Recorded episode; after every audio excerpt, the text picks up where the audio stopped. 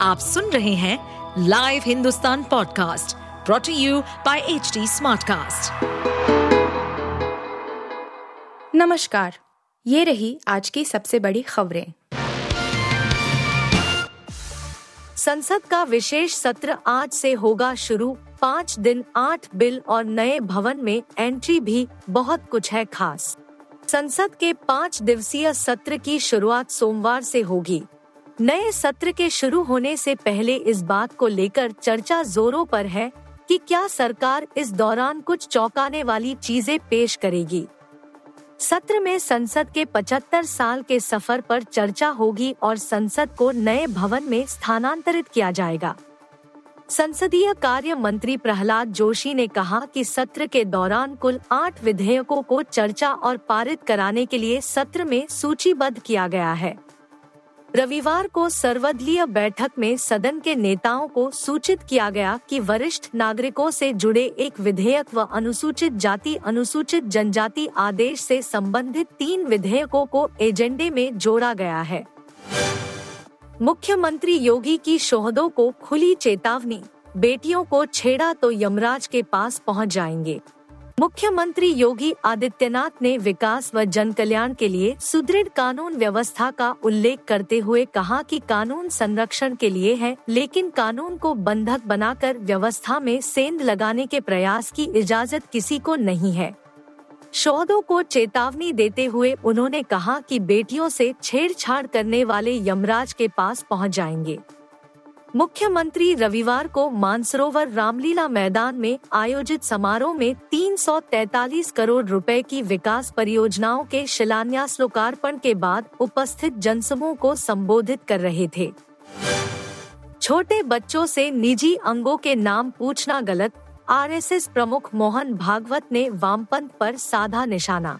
राष्ट्रीय स्वयंसेवक संघ के प्रमुख मोहन भागवत ने रविवार को कहा कि केजी में पढ़ने वाले बच्चों से शैक्षिक कवायद के तहत उनके निजी अंगों के बारे में सवाल करना गलत है। पुणे में एक किताब के विमोचन के अवसर पर मोहन भागवत ने ये बातें कही। मोहन भागवत ने मराठी किताब जागला पोखरनारी दावी वालवी का विमोचन किया। इस दौरान संघ प्रमुख ने कहा कि मैं गुजरात के एक स्कूल गया था जहाँ एक संत ने मुझे किंडरगार्टन स्कूल का एक निर्देश दिखाया। इसमें शिक्षकों को निर्देश दिया गया था कि वह यह पता लगाएँ कि क्या केजी दो कक्षा में पढ़ने वाले छात्र अपने निजी अंगों के नाम जानते हैं या नहीं। संघ प्रमुख ने कहा कि अब वामपंथी हमला यहाँ तक पहुँच गया है और बिना लोगों की मदद के ये संभव नहीं है। मध्य प्रदेश के कई जिलों में बाढ़ जैसे हालात अब तक 10 से ज़्यादा मौतें। मध्य प्रदेश में लगातार हो रही बारिश से हाल बेहाल है। सीएम शिवराज सिंह चौहान ने आपदा प्रभावित जिलों के कलेक्टरों को राहत कार्यों में तेज़ी लाने के निर्देश दिए हैं। इंदौर, खंडवा, खरगोन, बड़वानी और बुरहानपुर जिलों में भारी बारिश से त्राहिमाम की स्थिति है।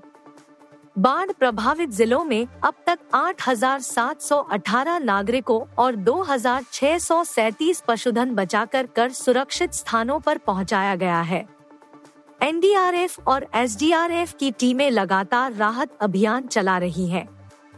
सूबे में बाढ़ और वर्षा जनित हादसों में दो दिनों में 10 से ज़्यादा लोग मारे गए हैं। वर्ल्ड वाइड जवान का भौकाल 800 करोड़ से बस रह गई थोड़ा पीछे। जवान के तूफ़ान ने इन दिनों सिनेमाघरों में गदर मचा रखा है। शाहरुख खान का यह जलवा ही है, जो 10 दिन बाद भी दर्शक इतनी भारी संख्या में फ़िल्म देखने जा रहे हैं। केवल देश ही नहीं, विदेशों में भी उनका ज़बरदस्त क्रेज है। तभी तो शाहरुख की फ़िल्मों का रिकॉर्ड वर्ल्ड वाइड कलेक्शन के मामले में भी बहुत आगे रहा है। रोमांटिक हीरो से अब एक्शन अवतार में नज़र आ रहे शाहरुख की फ़िल्म जवान ने शनिवार को भी छप्पर फाड़ कमाई की उम्मीद थी कि दसवें दिन यह वर्ल्ड वाइड 800 करोड़ का कलेक्शन कर लेगी, लेकिन उससे बस थोड़ा ही पीछे रह गई। आप सुन रहे थे हिंदुस्तान का डेली न्यूज़ रैप, जो एच टी स्मार्ट कास्ट की एक बीटा संस्करण का हिस्सा है आप हमें फेसबुक ट्विटर और इंस्टाग्राम पे एट एच टी या podcasts at hindustantimes.com पर ईमेल के द्वारा सुझाव दे सकते हैं। इस पॉडकास्ट पर अपडेटेड रहने के लिए हमें फॉलो करें एट एच डी हम सारे मेजर सोशल मीडिया प्लेटफॉर्म पर मौजूद हैं और ऐसे पॉडकास्ट सुनने के लिए log on to W W W dot H T smart cast dot com